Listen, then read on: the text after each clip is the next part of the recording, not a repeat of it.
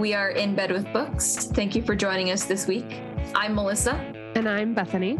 If you'd like to find us outside of wherever you're listening from, then you can find us on our website, inbedwithbookspod.com, on Instagram at inbedwithbookspod, and find us on YouTube for video versions of the podcast and bonus episodes.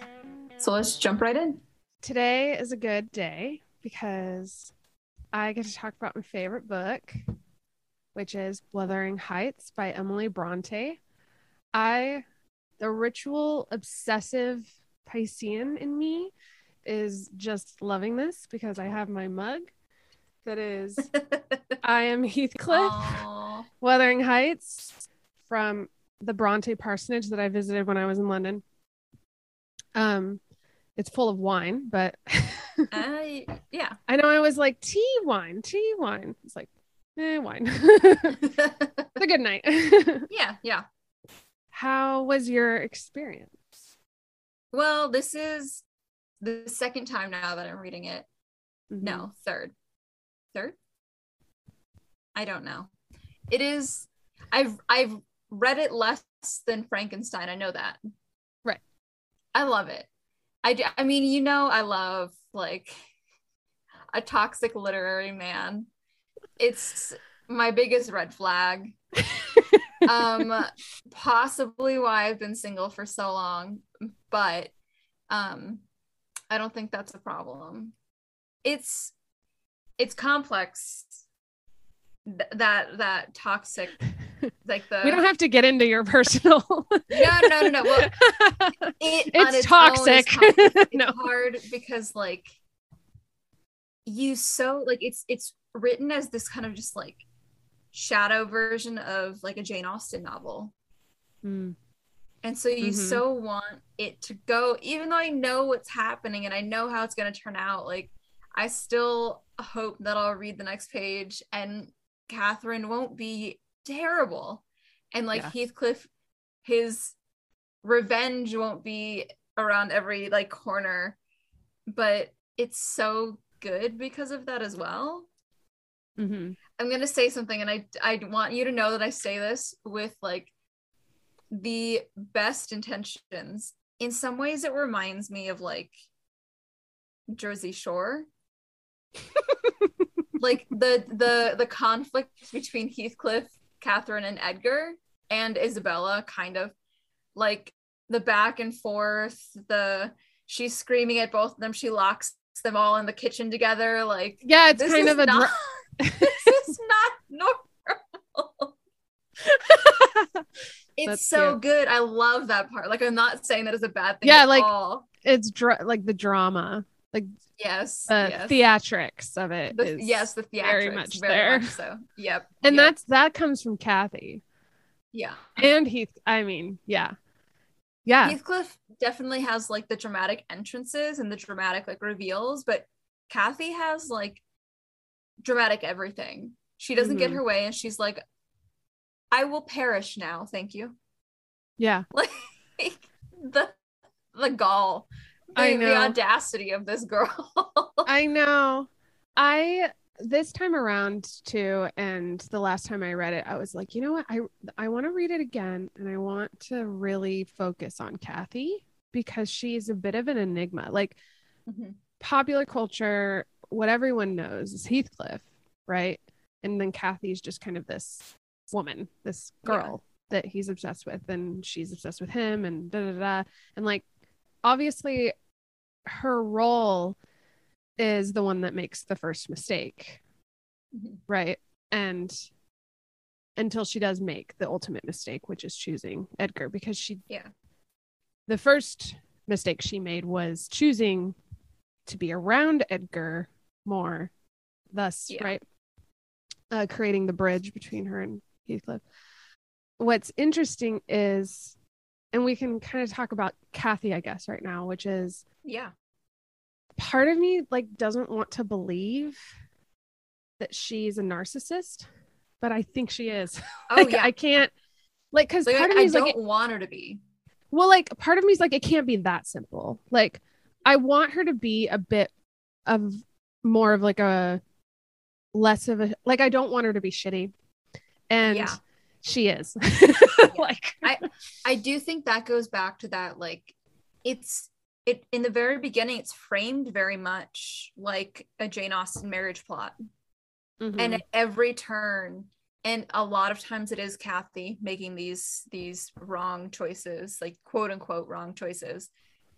It's moving farther and farther away from what we know to be, or like what we think we know to be the marriage plot, which is her and Heathcliff, these childhood friends Mhm. they've grown up together they as she says like they're made from the same pieces of the universe but they don't end up together and it's because of the little actions she takes along the way and so we want her to be better because we know what she's like quote unquote supposed to be doing yeah, yeah. She's not following the rules of like the love That's- that's story. what's so Yeah. frustrating yeah Yeah. yeah. Um half of my book is just me like writing like what the fuck is she doing and why and like yes because I want her like I want her to be more complex than that. yeah Um but she actually becomes a little simple.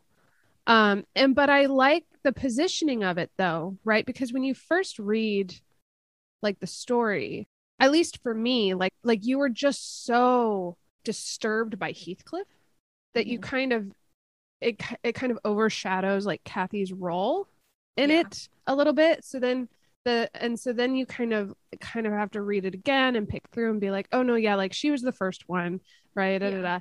So then she becomes almost disappointing yeah and not not in like a oh she disappointed us by making the wrong decision but she's disappointing in that she's not what she wants to be she's not what Yeah. she wants to be she let herself down right like she broke her own heart which broke Yeah. heathcliff's heart and murdered her and then him and then all of these things yeah so yeah she's interesting I agree that she's a narcissist, but I think it also comes down to like her being spoiled. yeah i think yeah she Because I, I, spoiled I yeah Well, I kept trying to wrap my mind around the Edgar marriage, especially. oh, Well, and I think we also need to mention just kind of like the caveat that this is all told through Nellie, who admits Mhm. more than once that she doesn't like Catherine. Yeah. Even as she's trying to like stay by her side through like her her like depleting health and everything. she has to because openly- she's her lady yeah yes exactly like like she openly admits to not liking her so i try to keep that uh narrator Mhm. sentiment in mind but the conversation that they have after edgar proposes which is like that whole sequence of events also kind of proves how like how selfish she is because at some in some way she had to have manipulated him into an engagement after openly slapping him like openly lying in front of him and then lying about lying like that Mhm. whole kitchen scene is really really like fucked up um on kathy's part mm-hmm. but she says that she's like marrying edgar for heathcliff which i would argue is like a lie. It's a cop out. yeah I think, exactly yeah. exactly like a Mhm. huge cop out um i think she's just more worried oh this okay this scene really made me think about her as this like un uh unrepentant like emma she's mm. so worried about her reputation about her place within the community that she's marrying edgar and then using heathcliff as like the justification even though she would much rather like in her Which heart is- have heathcliff Through her condescension of like yes she has to condescend. Yeah, it's Yes. condescending. Yep. and she like she openly says that she could never marry Heathcliff because of his place. It's not like she doesn't allude to it, she doesn't like ignore that subject. She just says it point blank, like it's like the weather. So she really made me think of like Emma before her transformation, but imagine she never got that transformation. Imagine she just got progressively worse. Yeah. That's how I felt about Kathy. yeah. Kathy is Emma gone wrong. Yeah, exactly. Yeah, yeah. yeah. But yeah, I think the the spoil the spoiling that people will do for her Mhm. or do to her really does not help. Yeah. I kind of I feel like this book in particular can be best organized in scenes because a lot of the depth and the um crux of the story happens in conversations with Nellie, which before we get into the scenes, we I do want to take a moment and talk about Nellie because she's like I named my doll after her when I was little. I remember.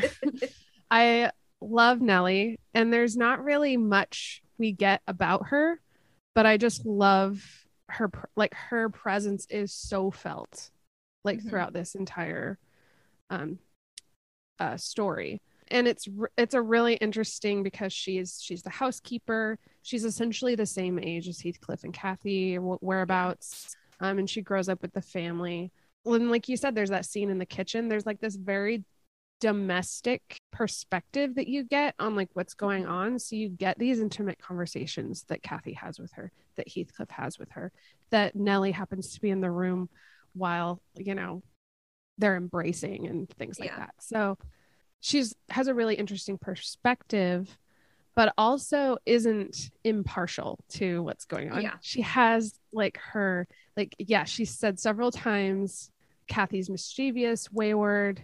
She's, yeah. you know, um she like gets assaulted by her by yeah. Kathy. Yeah.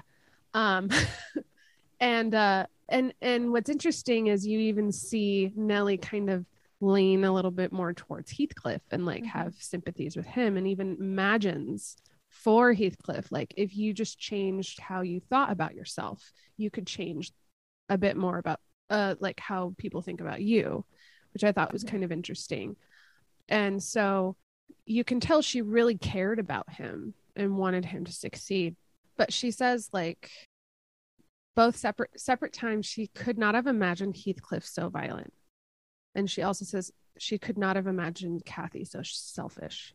So like she she saw their childhood and did not see what was coming. yeah. Um mm-hmm. well I think I think Nellie like the choice of having a servant first of all was a great choice for like for the very reasons mm-hmm. that you're mm-hmm. stating where we get that kind of like that domestic side it really blurs that public and private mm-hmm. because she'll tell us like what's happening in the public but then or she'll she'll kind of give like the private side to what happened in the public sphere if that makes sense so like you've got edgar who's falling in love with kathy. But for like the life of us we can't really see why. We know he is but we're seeing the private where kathy's actually quite terrible. And then you see like the after their father dies um and Hindley takes like uh owner not ownership but what do you say when his he, kids? he inherits. Thank you. Inheritance yeah. of the kids.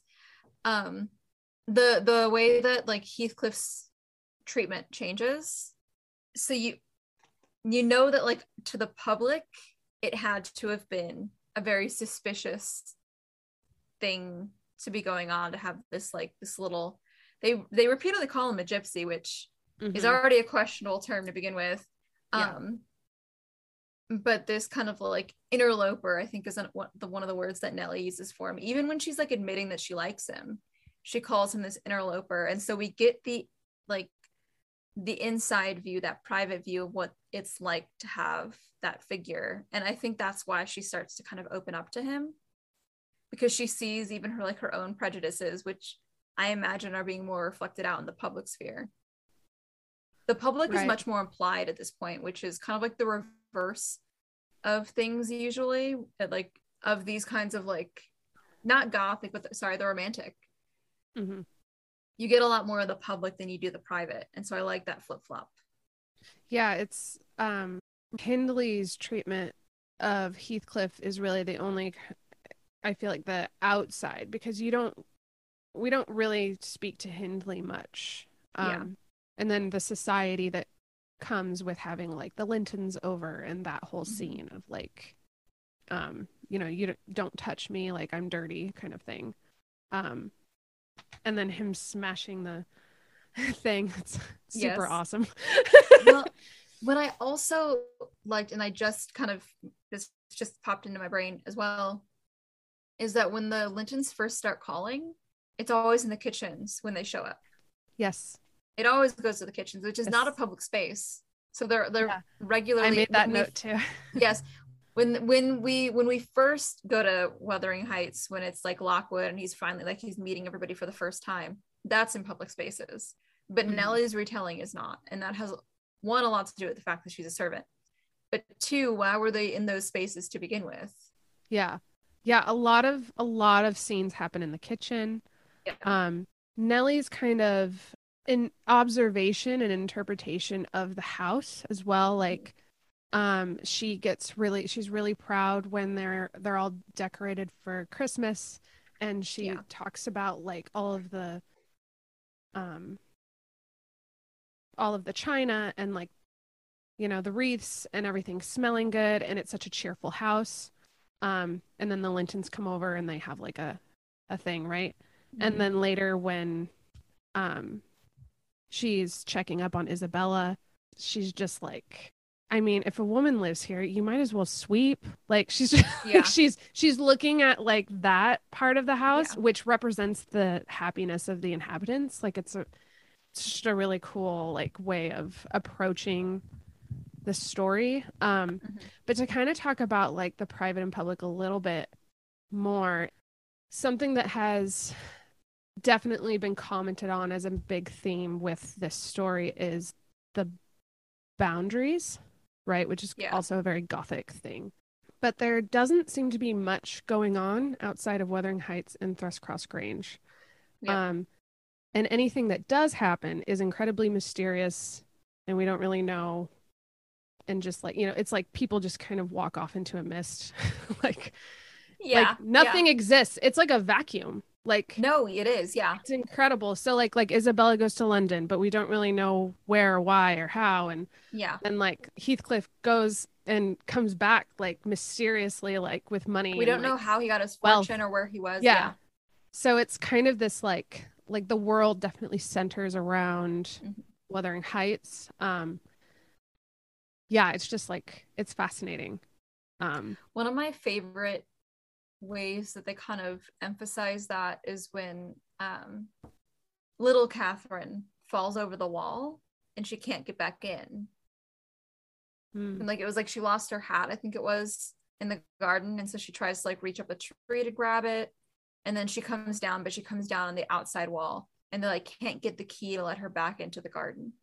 And I Right. found that really odd because like one, Nellie 100% should have a key right because she's the lady. She's like the lady, the maid. Thank you, ladies maid. Thank you, me. Um, but also like just walk around to the front. You know what I mean? Like, but she's like because she's now stepped out, kind of like outside of the Mhm. bounds of like the house. It's just like chaos. Yeah. Yeah. It's it's like it's confusion. She like the normal solution, just like oh dang, gotta walk to the front now. Like isn't a real solution for her. Right And so kind of like yeah, with that like the Oh, almost incarcerative yes like quality yes, to it yeah Yeah. Um and even though most of the story obviously happens about them, even Lockwood gets that.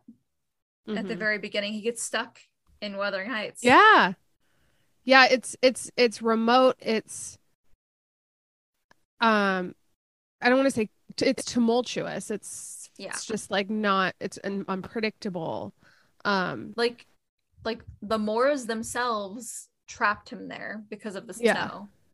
Yeah. yeah. Before moving on from Nellie, though, I love how, you know, because first, upon reading this, you're like, oh, it's their servant. Like, she doesn't have, you know, you kind of come with your own, like, pre. Yeah. Determined idea of what that is. Um, especially, another piece of this is it's in Yorkshire, it's in the Moors, which in the 19th century was this, like, really remote, like, it's not London. So, Yeah.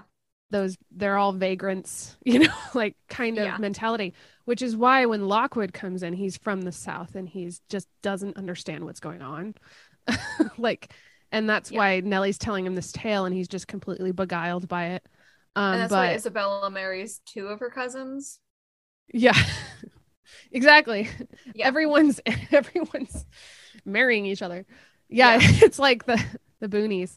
Um yeah. I love she tells Lockwood um I think it's around the time when he sits her down to like tell him more gossip as like they put it i think jokingly um but there's there's something reserved about her that you believe like she's not a gossip.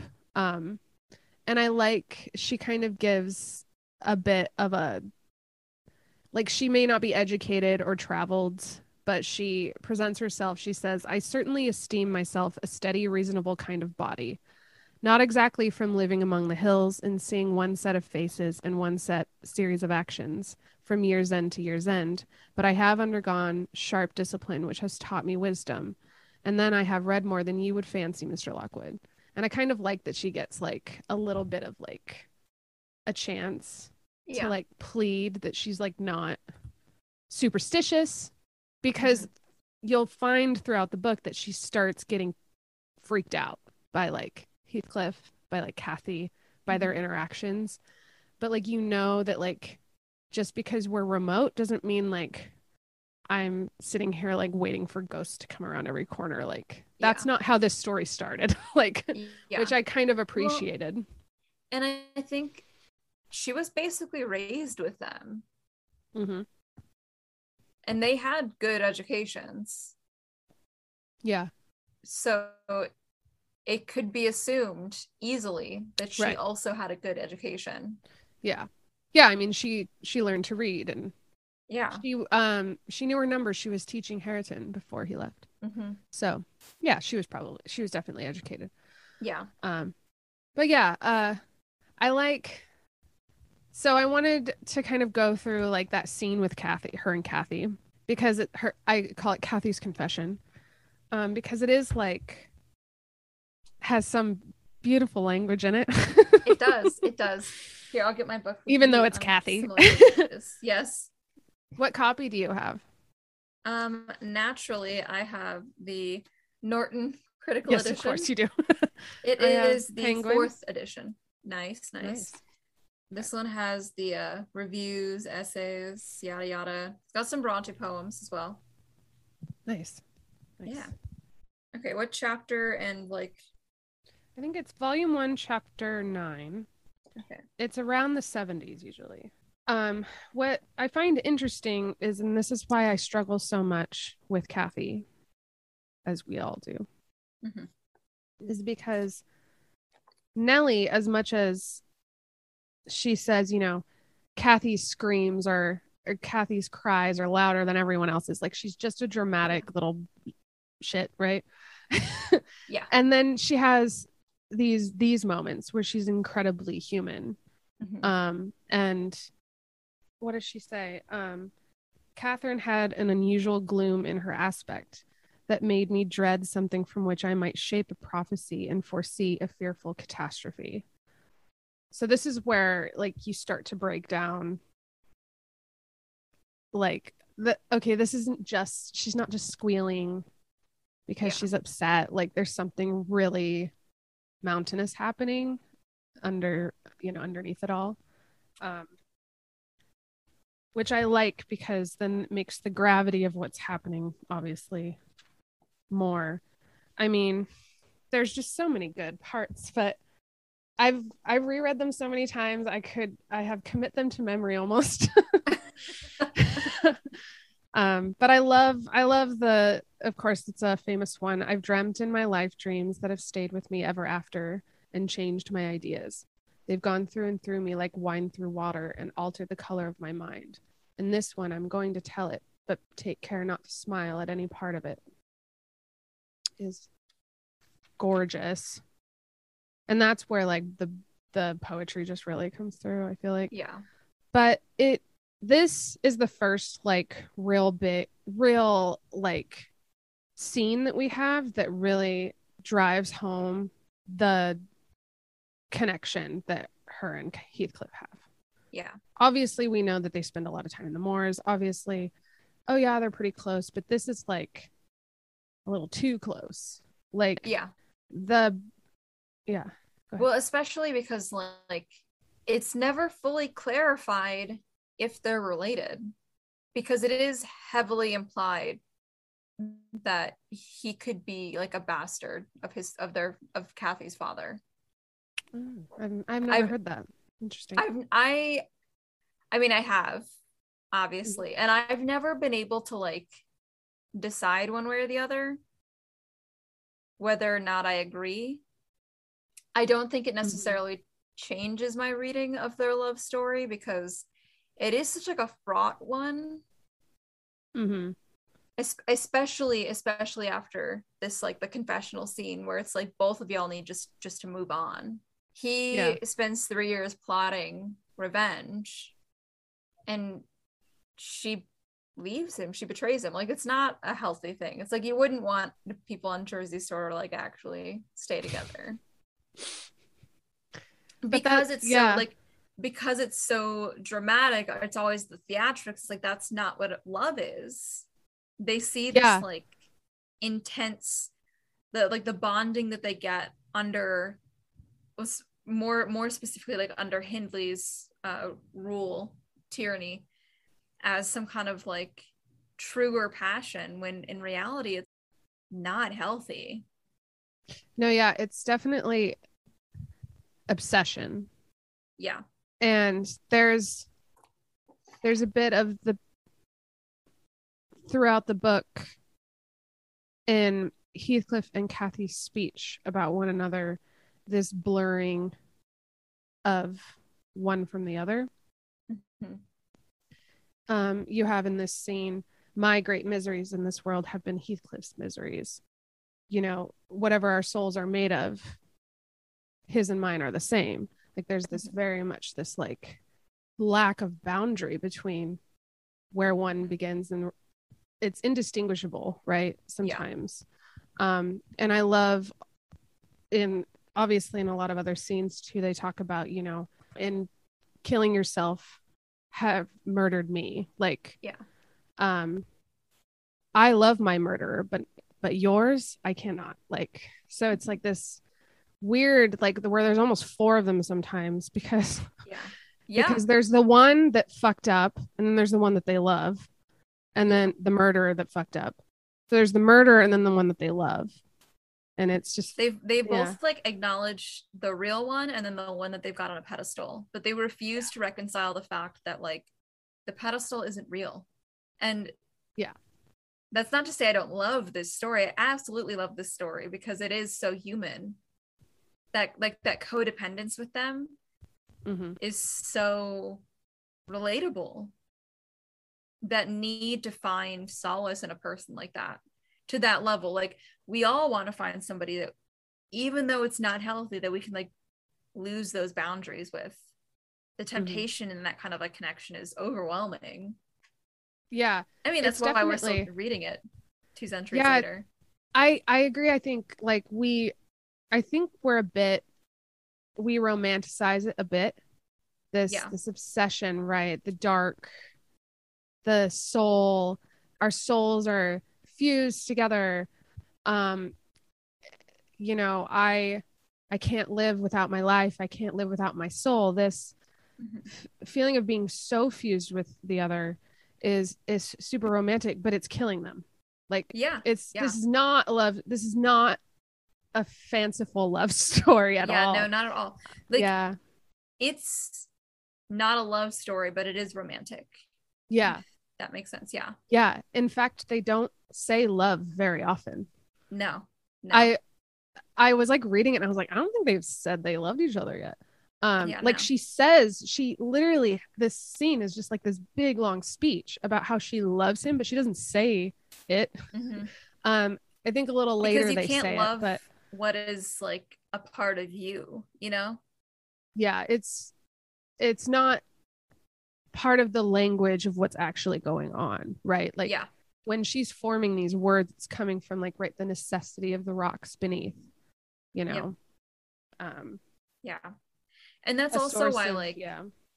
Well, like why they keep going back to each other too is they come from a household where that conflict was huge. Not to get like all psychological about it, but like they're repeating those same unhealthy coping mechanisms, unhealthy relational mm-hmm. dynamics with each other they each marry one of the Lintons, and what happens? These people are actually like relatively healthy, and they don't do those things. And, then they, corrupt them. to each other. yeah, exactly. They return to each other Literally. again and again, trying to do this, trying to like recreate that conflict, that excitement. Mhm. And then like all of them die as a result. yeah, Heathcliff, Yeah. granted, years and years later, but it's still like it's the loss of that fight that seems to kind of like drive out his life force. yeah. Sometimes I'm like, oh yeah, that makes me think of something, but I don't want to like skip that far ahead like yet. I don't know. Do it. Do it. Okay. I this time around reading, I was very much like taken with the second generation more than before. The Mhm. it the book does lull a bit. Like after Yeah. like Kathy dies, you're like, okay. The stars of the show are like now like Yeah, gone. Yeah. And now what? Like and so but it, it Everyone's picks so calm. I know. Yeah. There's no Yeah. theatrics. Where's the drama? Yeah. um i really enjoyed Hareton and Kathy together yeah. and i couldn't help but um i was like i don't know if i was just horny or like Okay. but i was Continue. like i think the way in which it was written like you could tell like there was definitely like it felt kind of like a romance in that way yeah, like she she's clear she clearly describes Hareton as being like attractive and like Mhm. Catherine as being like sought after even Lockwood's like I lo- I fell in love with her like okay buddy like it's like you saw Like, her you like hear the twice story. I know Were you not here? Were we not hearing the same thing here? yeah Too dumb. you know and it was clear that like she was trying to build them up into like this like romance like into like this romantic relationship that was actually healthy and going in a good place yeah. not out of necessity right but out of love and what love looks like is different and it's Yeah. almost like the more their relationship grows hareton and catherine like the more they are getting along the more it like disassembles his like revenge his Mhm. vengefulness and it replaced this like really like angry horrific like part of the house that has been there for so long. Like they replace it with love. Like catherine literally just comes in and is just like um what does she say? She says she says you're miserable. And that's why you're so terrible. And you know i i forgive that fact. And that's and i love how like how much she just like stands up to him like she's not Yeah. afraid of him anymore and i just Yeah. love that because he's like you know he's kind of wilting a bit Yes. Yes. he's that's getting he's getting more and more like pale like he's just like not there anymore um but like i love that so so Hareton his inability to read right is like the degradation Mhm. It's the same theme but she deals with it so much differently Yeah. she teases him about it but not because she wishes he could read but because she wants to get his attention like Yeah. And, And then when so she cute. realizes that like it's actually hurting him, she's like, "Oh, sorry. Let me actually just teach you." yeah And they have Yeah. this like cute where she's know just like little meet cute Yeah, essentially because like up until that point, I mean, we find out that when she had first moved into uh to Wuthering Heights, all of the servants, everyone in the house had been ordered to be mean to her. hmm because that was supposed to be like another act of like revenge against them was to also take revenge Right. against the kids. So Hareton is not allowed to like learn. He's not. He has to like work for his keep there. Technically, is uh not Isabella. Um, Catherine was supposed to as well, but doesn't really. She kind of just. She talks about like learning witchcraft and stuff to piss off Joseph, but that's about it. She just sits in the corner reading the same book over and over. But like that moment when he kind of admits that it's pissing him off is when they actually have their meet cute because like they actually meet each other for the first time as people not Mhm. as like these two people subjected to Mhm. Heathcliff's revenge that they have Yeah. no reason to be getting. Well, yeah, because she hate she hates him because she Yeah. thinks he's like in on it, and then there's the moment where she he is like, "I did not take part," And she Mhm. was like, "Oh." And then in yeah, and then they have their like little moment. It's really sweet. Yeah, it is cute. Also because like she married Linton. Yeah. Oh, okay. That that's so sad. It is. that whole thing like he he was a little cruel bastard but i understand why you Yeah. know like he was being used so bad like that scene when they're like down like when they're supposed to like meet halfway and they're like Mhm. down on the hill like below the hill and he's just like convulsing and like crying and like he's like coughing and like he can't he, He, like- they're like you are you okay like you should be in bed He's like, my health is improving. And they leave and they're like, I don't I don't know if really we should trust him. Which is He's just a ghoul. Yeah. Uh, Um I do I mean, we laugh, the- but I was I was genuinely disturbed. Like I Oh, was just like, yeah, this is is- hard to read. it is very disturbing um kind of thinking about like lineage it's Mhm. it's almost it's really it's questionable because Heathcliff is described as being this like broad he's like strong he incites fear in Edgar very easily um but Linton is like very very weak Mm-hmm. not to say that like he's not Heathcliff's son, but that like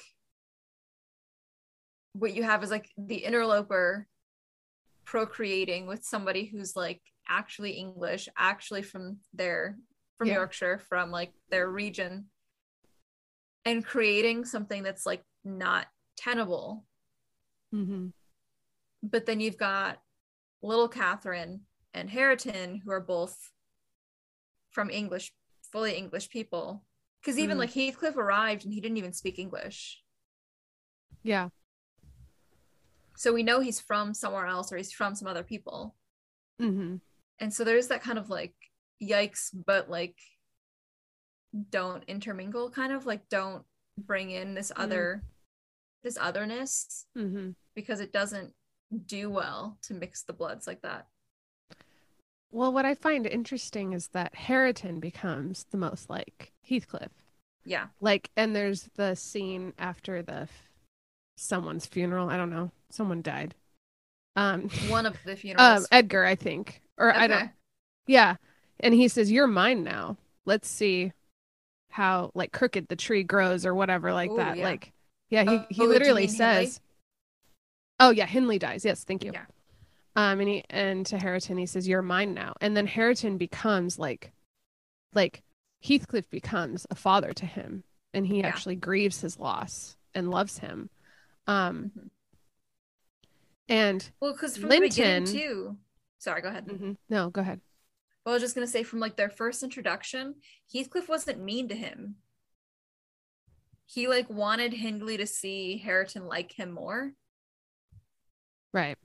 Yeah. And so he teaches Hareton to like cuss at his dad. He teaches him bad words. He like creates a little menace. He yeah, he creates a brute out of him. yeah, yeah. Yeah. Um, there's this really interesting quote, which I was like, that's interesting, where Heathcliff is talking to Nellie, of course, about Linton and Hareton. And when he speaks of them, like it's hard to tell who he's talking about because he Mhm. doesn't say their names, but he says mine is this. And he's and then you realize he's talking about Hareton. And then he says that one, which is Linton, which is actually his.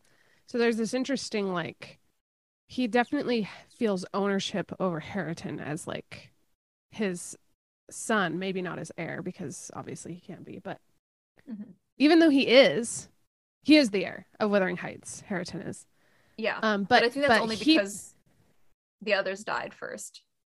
yeah, like Hindley, he was Hindley's son, and so yeah, Hindley, um, he inherited it from Hindley, and well, no, uh, because Heathcliff got it because of the gambling debts. right, And so I think Hareton still is just because Linton died. Mm-hmm. right, and because he also married his cousin. Be like the next. so all, both both Yeah. possible heirs are married now. So I think at that point it's just like Hareton's Yeah. by default Yeah. because women aren't allowed their own property. No. Even though Isabella, Edgar put Isabella in his will, and that's how he got Oh yeah, Thrushcross Grange, which was interesting. But that that was a special uh, instance. Yeah. Yeah, and so he, you know, Heathcliff sees Hareton as his like his son, real, Yeah. his like real son. It's interesting. Um, another, I thought Isabella was really kind of cool, actually. yeah, Like the way the way in which, um, we got to see like a female perspective of abuse, which co- was cool um and the way she like stood up like for herself i i kind of admired her a lot I Which felt I didn't bad in the because first reading. like the obvious she gets pulled into Kathy and Heathcliff's games just by the like Mhm. the simple fact that she's Edgar's sister. mm-hmm. It could have been any other pair of siblings in their county, yeah but because it was them, she's the one who gets stuck with the shithole that is uh Wuthering Heights as like Hindley and Heathcliff are having their like pissing contests basically. mm-hmm. but there was still part of me because like I'm I'm gonna keep bringing in some of the Austen stuff because it Yeah. does feel like a dark Austen novel. Um, you know, in uh Pride and Prejudice, I can't remember the sister's name, but the sister who like runs off with the soldier. lizzie or no uh, lydia or kitty i think it's kitty Yeah, I think it's Kitty. Who runs off and then the soldier is like trying to do a ransom and then instead has to marry her and he- I mean he kind of loses that one because she's like the worst. And I'm not like I want to clarify I'm not like blaming Isabella for what happened to her, but like when it first all happened I was like, "Girl, you dumb." well you could definitely like at least the film adaptation kind of takes a little liberty because we don't really get a lot of her like Yeah. falling Yeah. in love with Heathcliff. But it's like you can tell, oh, this like dark, handsome, rich guy just kind of Yeah. strolls into town. And like like we said, like this is like such a small community that Yeah. like any new blood, you're like, ooh, like otherwise who who's she gonna marry? Hindley? Like, Yeah. you know? Well, um, we don't get a lot of her point of view, which is Only with like the abuse inside of Wuthering Yeah. Heights, actually. yeah, She's actually one of the few people we do get a point of view, but it's not really about like much else. yeah, but Yeah. like with the falling in love because it seems to be obvious to everyone else that Heathcliff and Kathy are like intertwined yeah.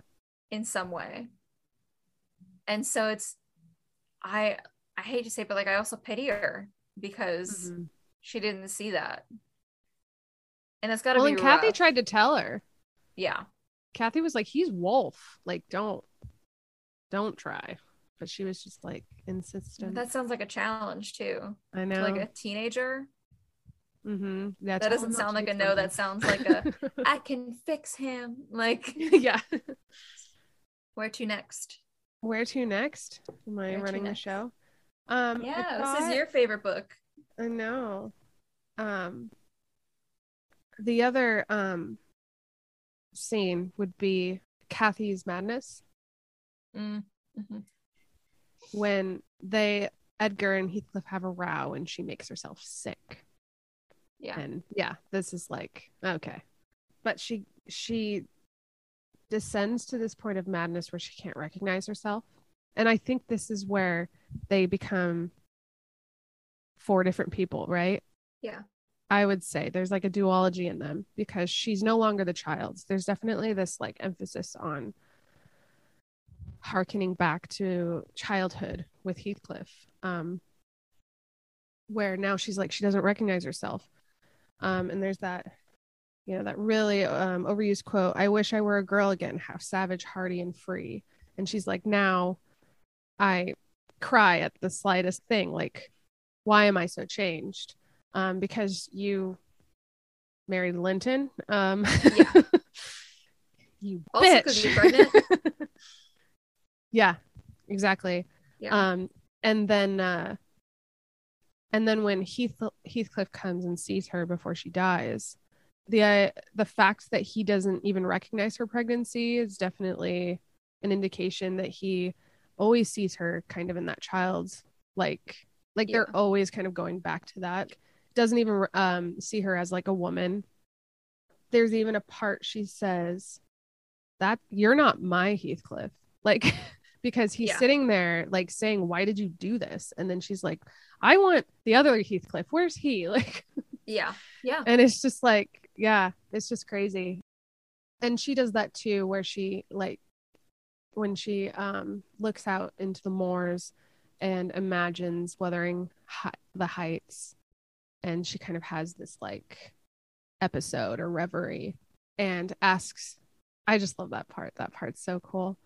Um where she literally asks him to come like will you venture?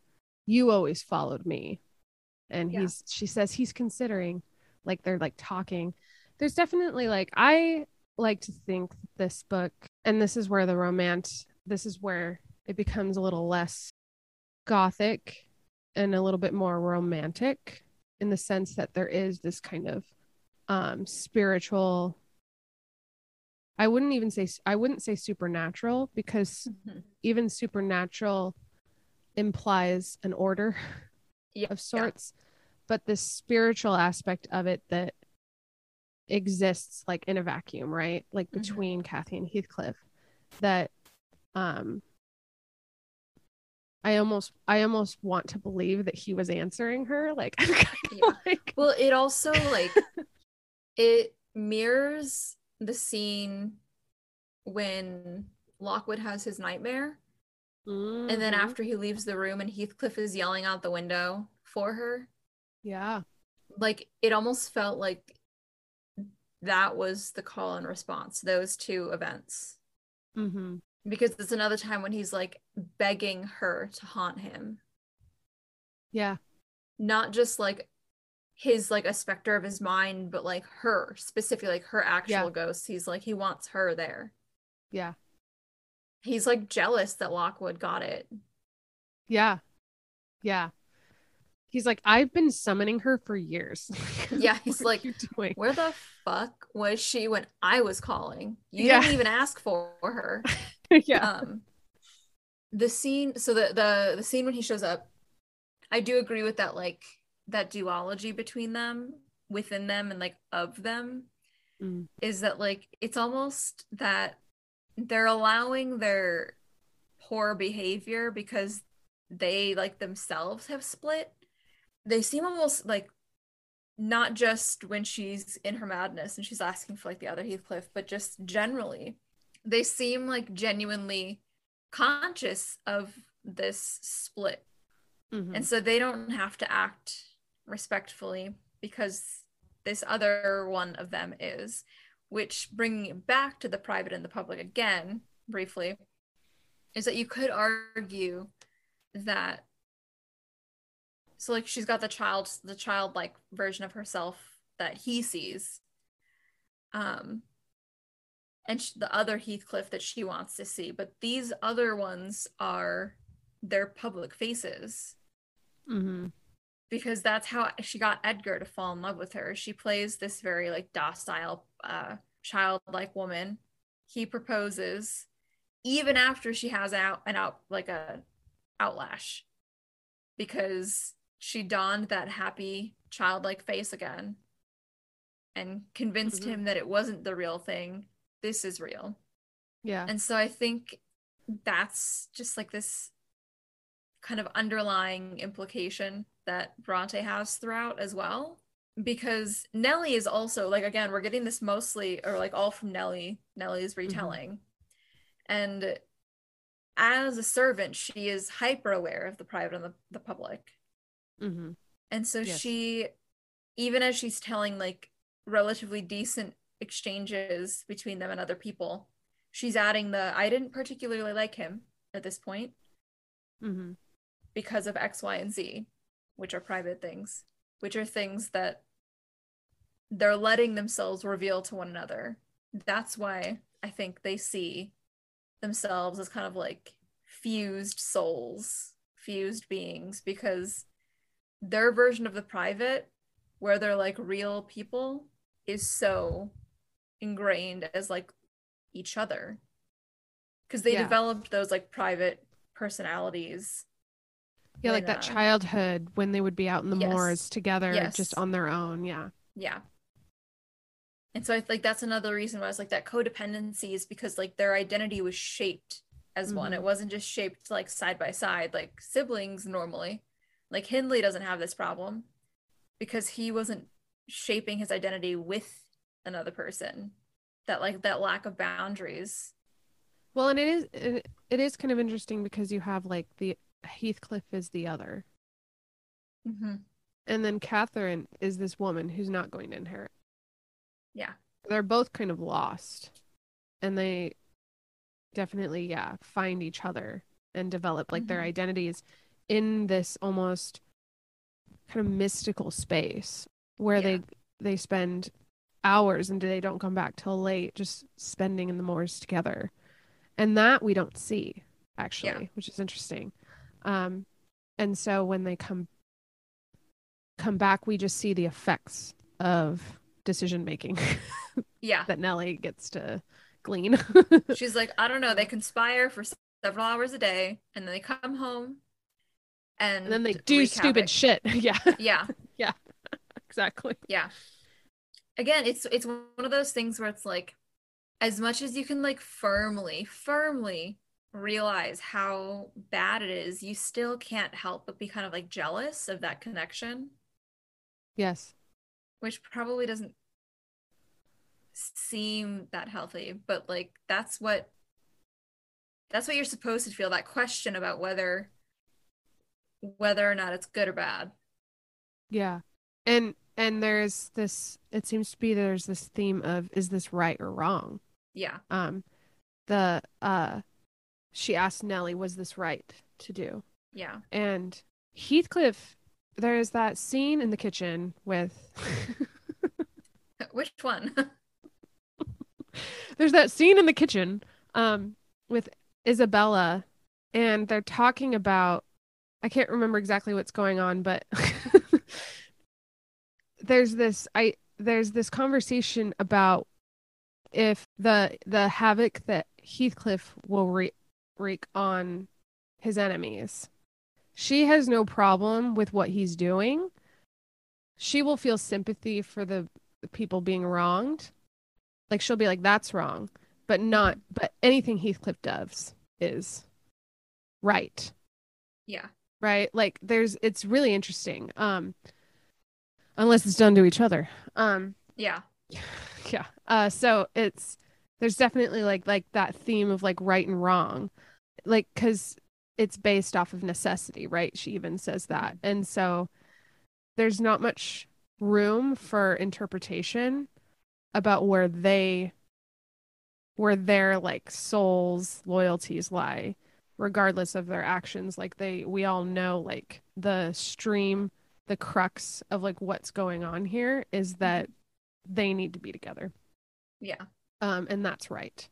And so yeah this this idea of like what's good or bad is very is very complicated for us the reader because it's based off of this this place that doesn't exist right Yeah. it's it's kind of this like far reaching insurmountable like place to have someone's soul fused to you um Yeah. which is romantic in jest but it's not it's not actually like applicable to like Yeah. us right so it's definitely romanticized i found i found it to be like it's- it's such an extreme book mm-hmm. Every element of it is extreme, though. exactly The relationships, the weather, the responses that Lockwood is having from top to bottom, the book is extreme. I do, however, think we could briefly look at Kathy from a Wollstonecraft point of view. Since we did have an episode on Wollstonecraft, as much as Kathy is not presented as a likable character, and I don't think she's supposed to be at all. Like I think she's written exactly how it's intended. Mm-hmm.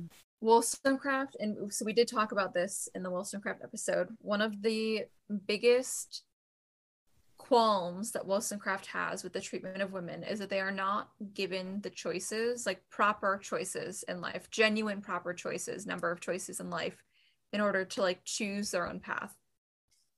And so, like you keep saying, this this necessity that they talk about. Yes, I don't agree with Catherine, Kathy marrying Edgar, but I also understand that it was for somebody who comes from like a family of her standing a necessary marriage. Mm. She had to have a home. She had to have food, a husband who could provide for her. She doesn't have any actual skills because she's been generally lazy. She goes out into the moors all day and spends hours with Heathcliff. Like they don't do anything. And so while I don't, I, I would say that like Kathy is a good example of why you have to provide women with more options.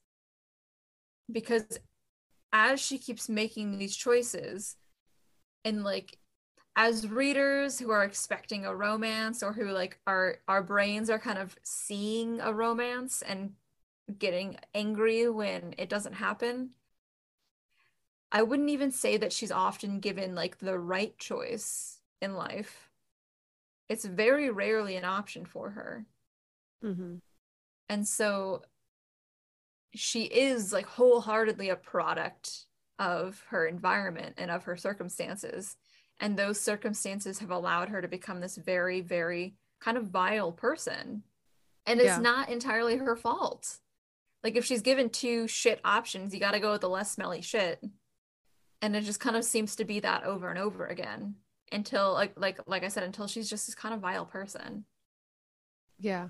Yeah, no that's interesting. Um I think I think there I think even Bronte's like playing with that a little bit of almost in kind of a inverted way of you know Nellie asks her like why why Linton like why did you say yes like why do you love him how do you love him mm-hmm. um and she says I'll be the most you know, powerful women of the neighborhood. And, yeah, you know, it's like, this is what choice is. That's yep. the ultimate path, right?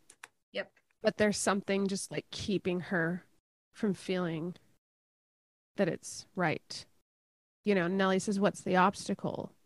And she says, Here and here. Like, I can't, like, every part of me tells me that it's wrong. Um, and so and that's like because it is, yeah, you know? yeah, yeah. Like she's right. Like and that's that's kind of what I mean is she shouldn't have had to have chosen just for power, but she's choosing for power because she also on some level that we don't get to see because it's from Nellie's point of view and she's dead by this point. She recognizes that she has a severe lack of power. And it's probably been reinforced by like mm-hmm. Hindley's treatment of them. Yes. Um and his wife's uh like crooning. Mm. She gets back from the five weeks at Thrush. Was it? Thrust Thrushcross Grange. Thank you. I, know, that was one of the ones. You know when you like Thrushcross Grange. Thrush, like I want to say Thrush, Thrush Cross, Thrush, but I, I think, think it it's Thrush Cross. Okay, Thrush Cross Grange. It was one of the ones that like I just kind of as I would read every time, my You'd brain be like, go Thrush Thrush Grange. yeah. Yeah. Yeah. I feel you. I feel you. Um and it because even in my head it's a bit of a tongue twister. It's bad. Um so she gets back from those five weeks and immediately because they've been like conspiring on how to keep Heathcliff and her apart. And so the best way that they decide is for Hindley's wife, whose name I cannot remember, to like Frances, spoil think, yeah. her. Yeah. For as long as possible to keep them apart. Which is also kind of like undermining her her agency in one like mm, mm-hmm. keeping her away from Heathcliff, like trying to manipulate her into these new things, into this new like lifestyle, but also um that the Wollstonecraft Wollstonecraft quote when she says, "Forgive me, fellow women, if I decide not to treat you like an idiot. Yeah. And I, I, I don't remember the actual wording. It's much yeah, more it's graceful it's the way she said it. essentially that. Yeah. it's essentially that where she's like i'm not going to talk down to you i'm not going to belittle you i'm not going to i'm not going to treat you like a child and that's what hindley's Mhm. wife does Yeah. and so she is again like kind of in an invert like she's showing the like what not to do version of this Yeah. Yeah, sorry. I keep I keep pulling blanks cuz it's almost no no no you're good it reminds me of like the Wollstonecraft episode where I'm like there's so much and I don't know Exactly, where any of it is in my head because there's just so much going on. yeah yeah I think it's interesting that we didn't talk about Heathcliff a lot. Um, I actually didn't write a lot of notes about him because I was like, everyone knows his Yeah. story, you know? the main notes that i wrote about him are mostly the way that nellie presents him at first Mm-hmm. when she like doesn't like him when he's this interloper that she is trying to like have bad feelings for. Because a lot of her language and the thing is like it's not even necessarily about Heathcliff the stuff that I wrote about Heathcliff. It's just like the way Nellie talks about Heathcliff really shows the like weight of decorum. I don't even know if that's the right word but kind of like manners expectations loosely tied to like you were saying like this right and wrong. Because there is one line where she talks about how their father slowly started to trust Heathcliff more. And she's Mhm. like he wouldn't even trust his own son. And then in like parentheses she's like to be fair I guess Heathcliff was honest most of the time. But she says it as though like that's not reason enough to trust Heathcliff he should still trust his own son over Heathcliff even though his son is the one that's lying Yeah. and so this kind of like expectation of Heathcliff being less than. hmm It's kind of Yeah. assumed. Like he's just like Yeah. this outsider. And so yeah, no one's so going to trust him. worse. Yeah. Yeah. I, I would say decorum is a good word for that. Yeah, yeah, like just kind of like the expectations of like relations within the house was really odd Mhm. when Mhm. when Heathcliff first shows up because of expecting him to be treated like shit. And then getting like super angry when he's not. Yeah. Yeah. And then I think uh it kind of works too that when he when Heathcliff takes Hareton as his own, you know, because uh, Mr. Earn- Earnshaw like showed him that like you can Mhm. take other blood as your own. Yeah. I think it's cool. Until he like starts acting as revenge still. Yeah. Like he he eventually he eventually gives up on that and he's happy for them falling in love or whatever. Yeah. Uh, yeah. But okay, so that was so the reason that was something that I wrote notes on kind of outside of Heathcliff as well is because the very beginning I forgot how like annoying Lockwood was at first. Yeah. I think his first line, his first line is like mm, a perfect misanthrope's heaven, and Mr. Heathcliff and I are such a suitable pair to divide the desolation between us. I'm like, no, not how that works. Oh, okay. Yeah. and he, the night that he gets stuck at Wuthering Heights, he gets stuck there because he had told Heathcliff he was going to come back, even though Heathcliff continually said, "Please don't." He literally, he was like, he's not he told me not to to. people. "Yeah, He's not listening to like the warnings. They're like, "What? You're just gonna like? You just walked here? Like, yeah." He's like, "Do you not see the weather outside? Good for Well, they- luck finding your you can back." tell like they don't take kindly to like Yeah. outsiders. They're like, get the fuck Yes. out of here. Yeah. Uh, and he's just he doesn't see that they don't trust him because he's an outsider, and he thinks Yeah. that like he has to do this because it's his word. And he's like, "I promise I'd come back." yeah. and then like the people around him well like when he's at wuthering heights like the dogs attack him. Uh catherine is kind of acting like kind of like a bitch which is fair Yeah. because he waltzes into your house. Like the sun's already going down. There's a storm outside that's brewing.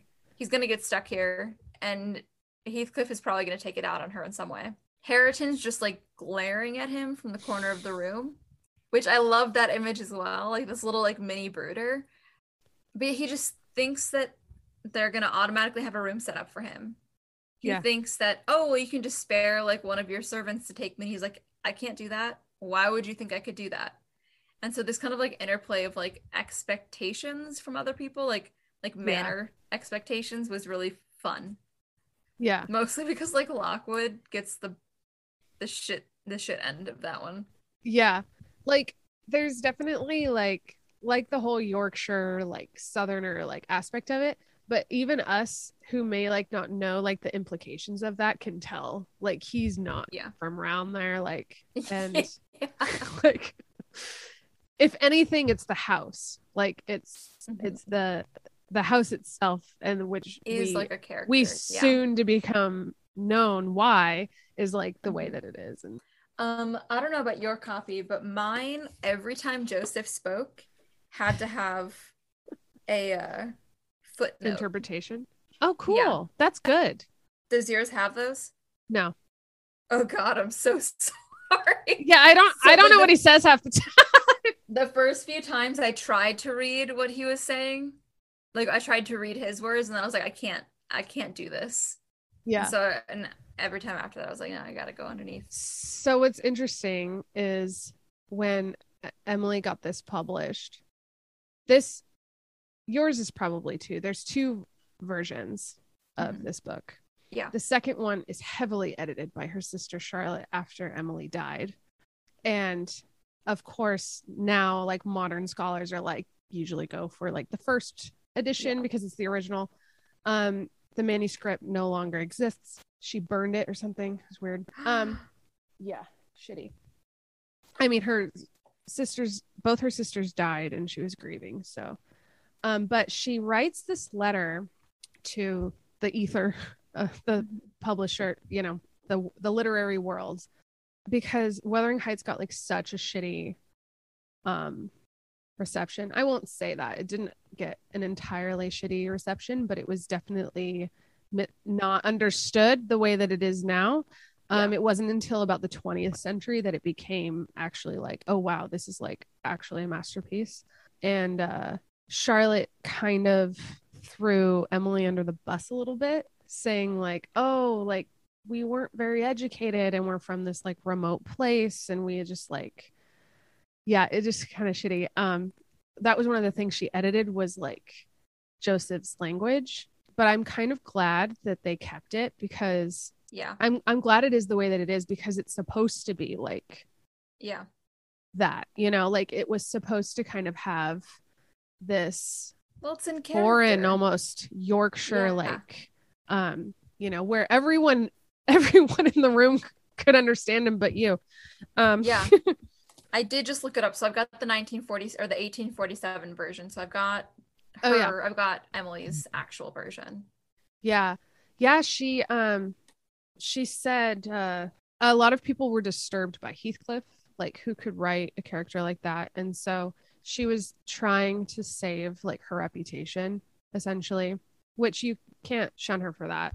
Yeah. But um still like now when you're like looking at it like we are as like oh my gosh it's like such an amazing like crazy story um for someone to like undermine but i think the intention was good but yeah i i i love there's i love the story of the the three brontes because they didn't live quite remote they lived pretty remote but they still like had the train come through like and they traveled a little bit and were edu- they were educated their their father was from Ireland, was super poor, and was able to like rise kind of to become like a curate. They had like nine children and not and like half of them died. Um they their mother died when she was like really young. Um like 6 or something, I can't remember. So there was just a lot of death in their family. Um and actually that they died um Emily and Anne died of the same thing, which was like consumption or TB, because yeah. the water came down from the mountain through the grave graves, and that's why everyone died. Yep, um, that sounds about right. But uh, Branwell was the only boy, and he um, he got to go to school and he got to you know become really highly educated, um, and was an artist, a novelist, all of these things. um, but he became an alcoholic and died of alcoholism. Um, and so Anne's book, um, The Tenant of Wildfell Hall, is actually like a really interesting book about um, alcoholism, has like alcoholism in it. Um, but uh, they had to, they started writing because they needed to make money because their father was going blind. And so Got it- you. was crazy. But anyways, they published anonymously under pen names. Char- uh, Charlotte was the most ambitious. She's the one that like. But what I love about Emily was that she wasn't ambitious, and in fact, Yeah. I you we can credit Charlotte a lot for the fact that we have Wuthering Heights in our hands right now, um, because she really didn't want to be published. Um, she definitely didn't want her poetry to be published, but she like convinced her to. So like Yeah. she was a very private person, and she was a very domestic person. She loved to be in the like kitchen. She loved to be in the house.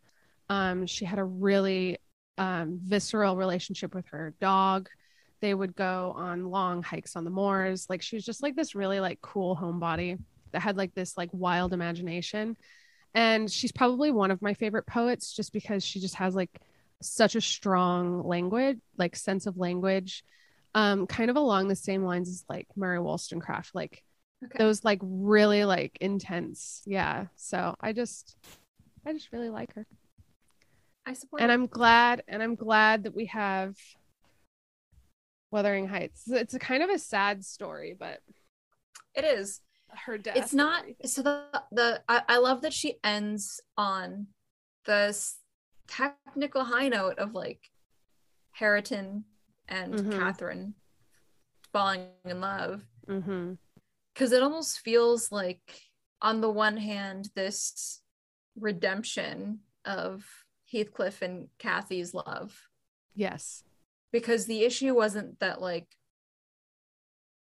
I mean the issue was kind of like the issue wasn't entirely that they were bad for each other. It was that they they couldn't find a way to make it work because society wouldn't let them until it was too late and they couldn't do it anymore because they were both married.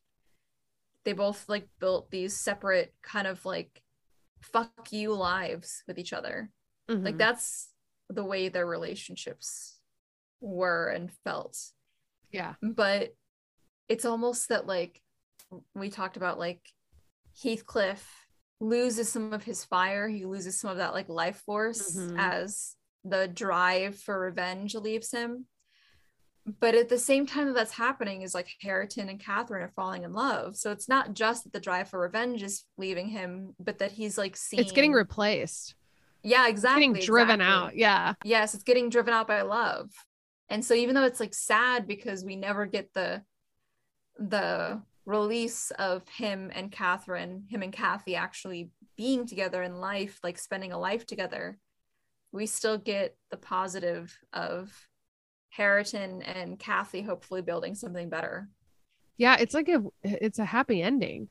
Yeah, oddly. Yeah. Whereas like not I'm like comparing it to Frankenstein is silly, but it I I don't know about other gothic novels, but you know, like horror. Not many of them like, end on a good note. yeah, like the whole point of horror is that it's kind of like this loop, right? Like Yeah. the ghost, the demon is still there, it didn't go anywhere. Nothing got extermin- extinguished. Like, Yeah. Even if like they defeat it, it's like, okay, so it'll come back in a hundred years. What happens in a yeah, it's like hundred the? Darkling. You're like, God. Yeah. Yes, exactly, exactly. Just another gothic element of yes. King of Scars, the Bardugo, that whole what is it? Uh, the the Grisha verse. Yes. But yeah, it does end on a on, oddly positive note, which I love Yeah. because it also it, it's positive, but it doesn't feel cathartic. No, it doesn't feel sappy. In fact, it feels just it just feels real. Well, cathartic. Like I mean, like it Earth. doesn't feel complete. Like it doesn't feel like a completion. Mm-hmm. It's it still leaves you wanting more. It still leaves Yeah. like an open ended kind of question Yeah. of like Heathcliff and Catherine, because you know, Yeah. like they they you even get the like people talk about seeing his ghost side by side with another in the moors, which is possible because that's the the spiritual, like you were saying, that spiritual element that's present at at Wuthering Heights. Yeah. So Yes. It's still like it's still this specter that the world just moves on though. Yes. Yes. At Weather, yeah, Wuthering Heights moves on. Yeah. It was just a dark moment. Yeah. Weirdly. and it's weird because it does start when Heathcliff enters. It's almost Mhm. like he brought it, Yeah, because he's the other. Yeah. But Kathy caused it, right? Like it's Yeah, like fucking Kathy. Expectations of women in a patriarchal society caused Kathy to cause it. Mm-hmm, mm-hmm, Yeah. Mhm. no, it was it was good. It was good. It was also nice to talk about it. This is one of the things I've loved about going over some of these classics is like just talking about it with a friend and not with like a class and trying to be like the Yes. smartest person in the room. Yes. I I kind of followed suit with this book and obsessed over it a bit because I can't help it. That's fine. I- That's fair. I listened to like a couple podcasts. I like watched the movie. I I, was just like twice. so excited. You what? Didn't you didn't you watch it like twice? No. I just Oh, watched okay. it once. Okay. I was going to watch it the night and then something happened and then I watched it the next night or something. But Got you. Got you. Okay. okay. yeah, I in fact that's actually how I fell in love with the story. I am not I read the book first kind of person in this instance, unfortunately. That's fair. Sorry, but I my dad and I have like this huge like bonding moment and I was like chatting with him on Messenger about it about how we love the 1992 version Mhm. where Ralph Fiennes plays Heathcliff.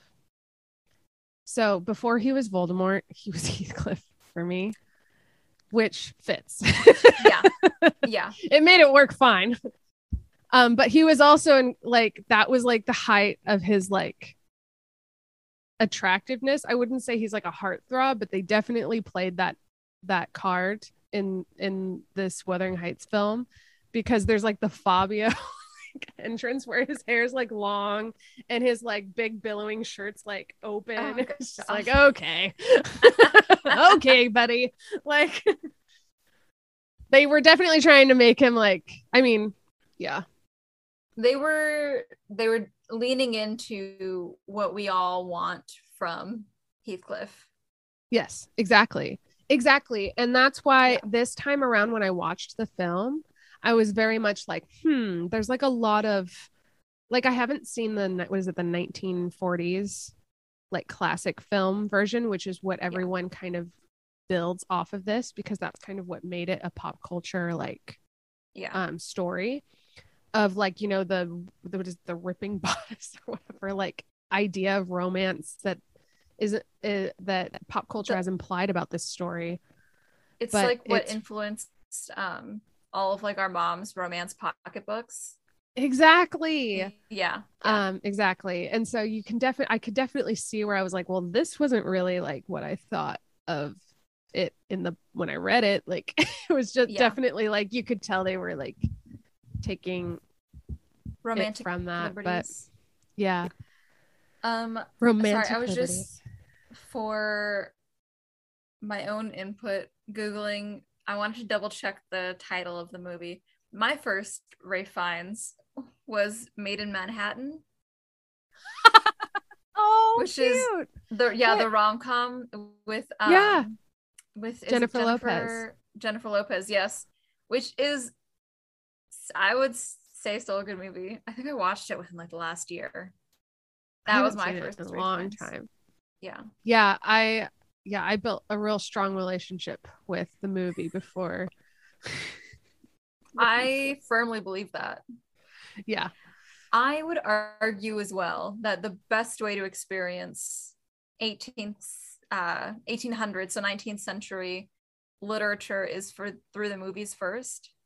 yeah Because, like, a good Emma film or like a good Jane Austen generally, so good.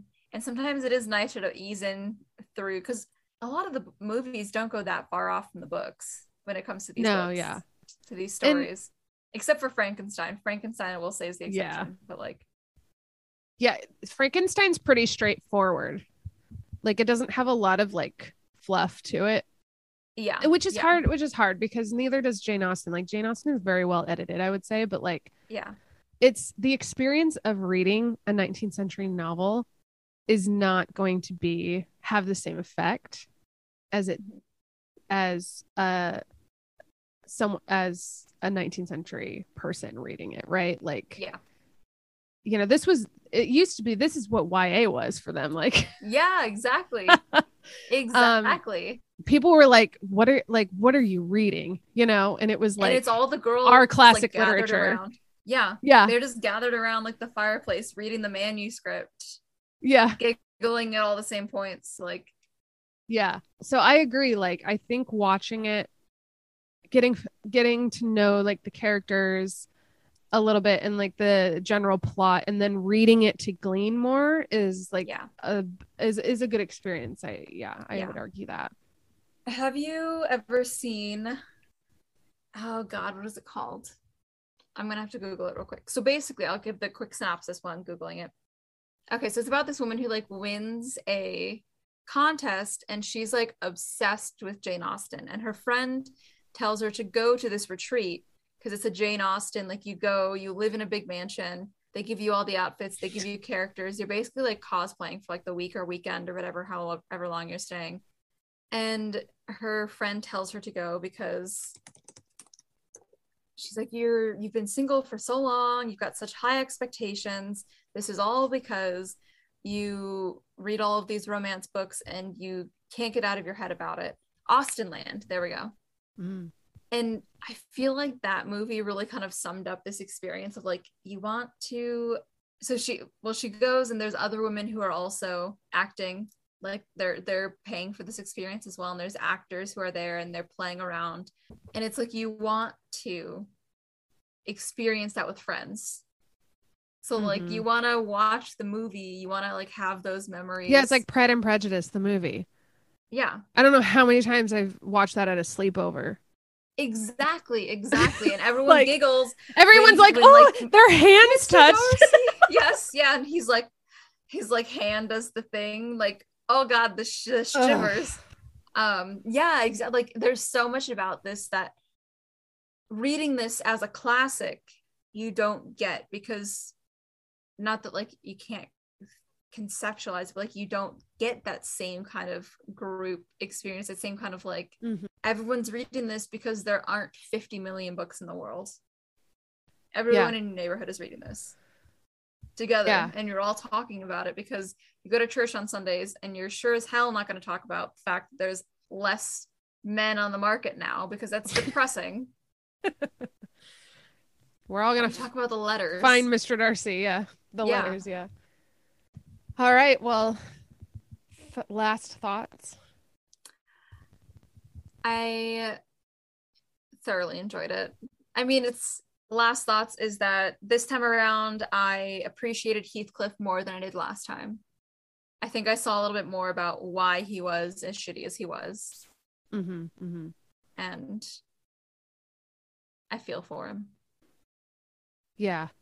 Yeah. And I see Kathy in a new light now. I used to just like errantly hate her, Yeah. but I, I I feel bad for her too because it she was very much a product of her circumstances.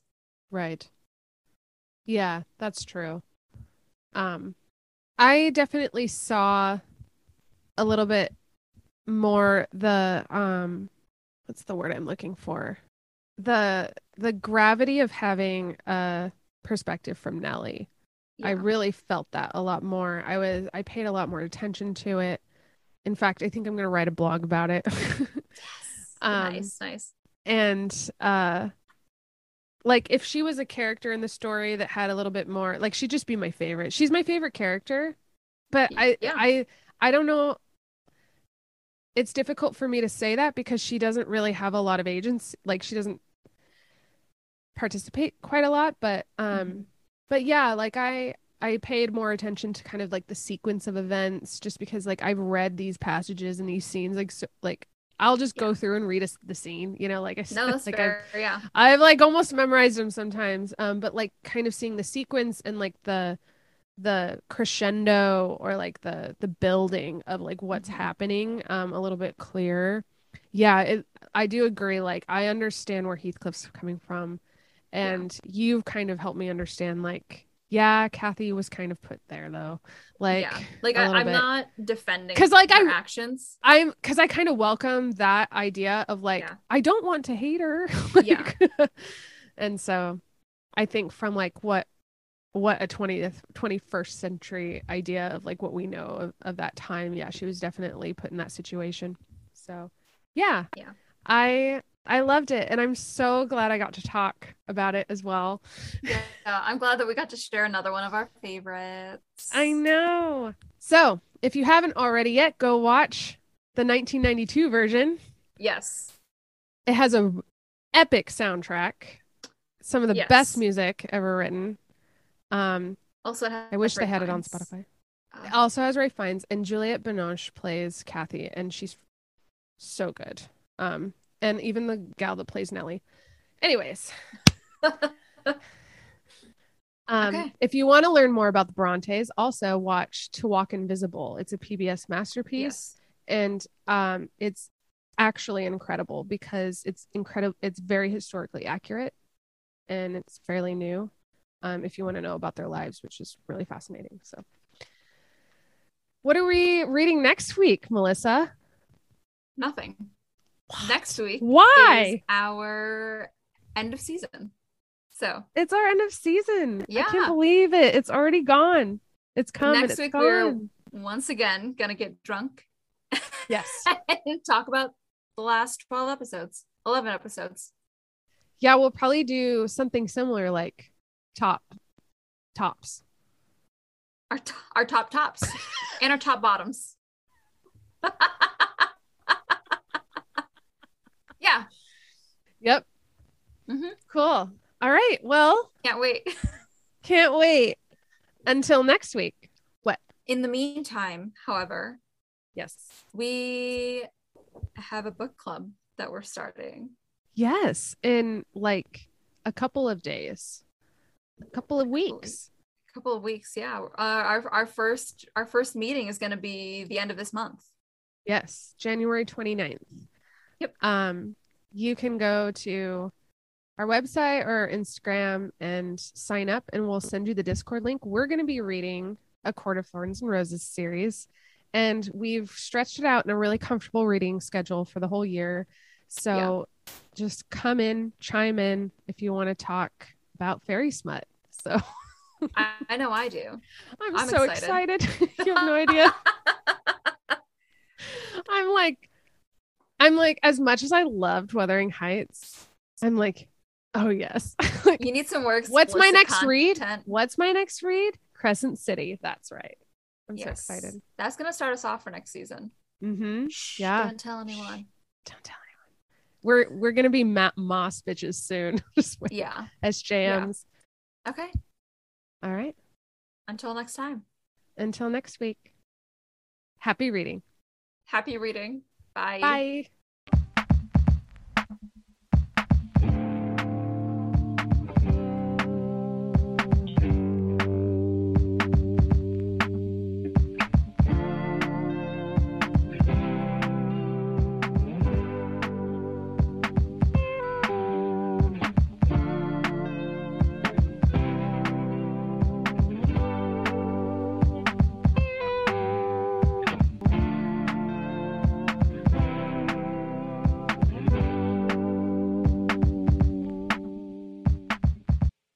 Sorry, I had a bunch of cheese before this.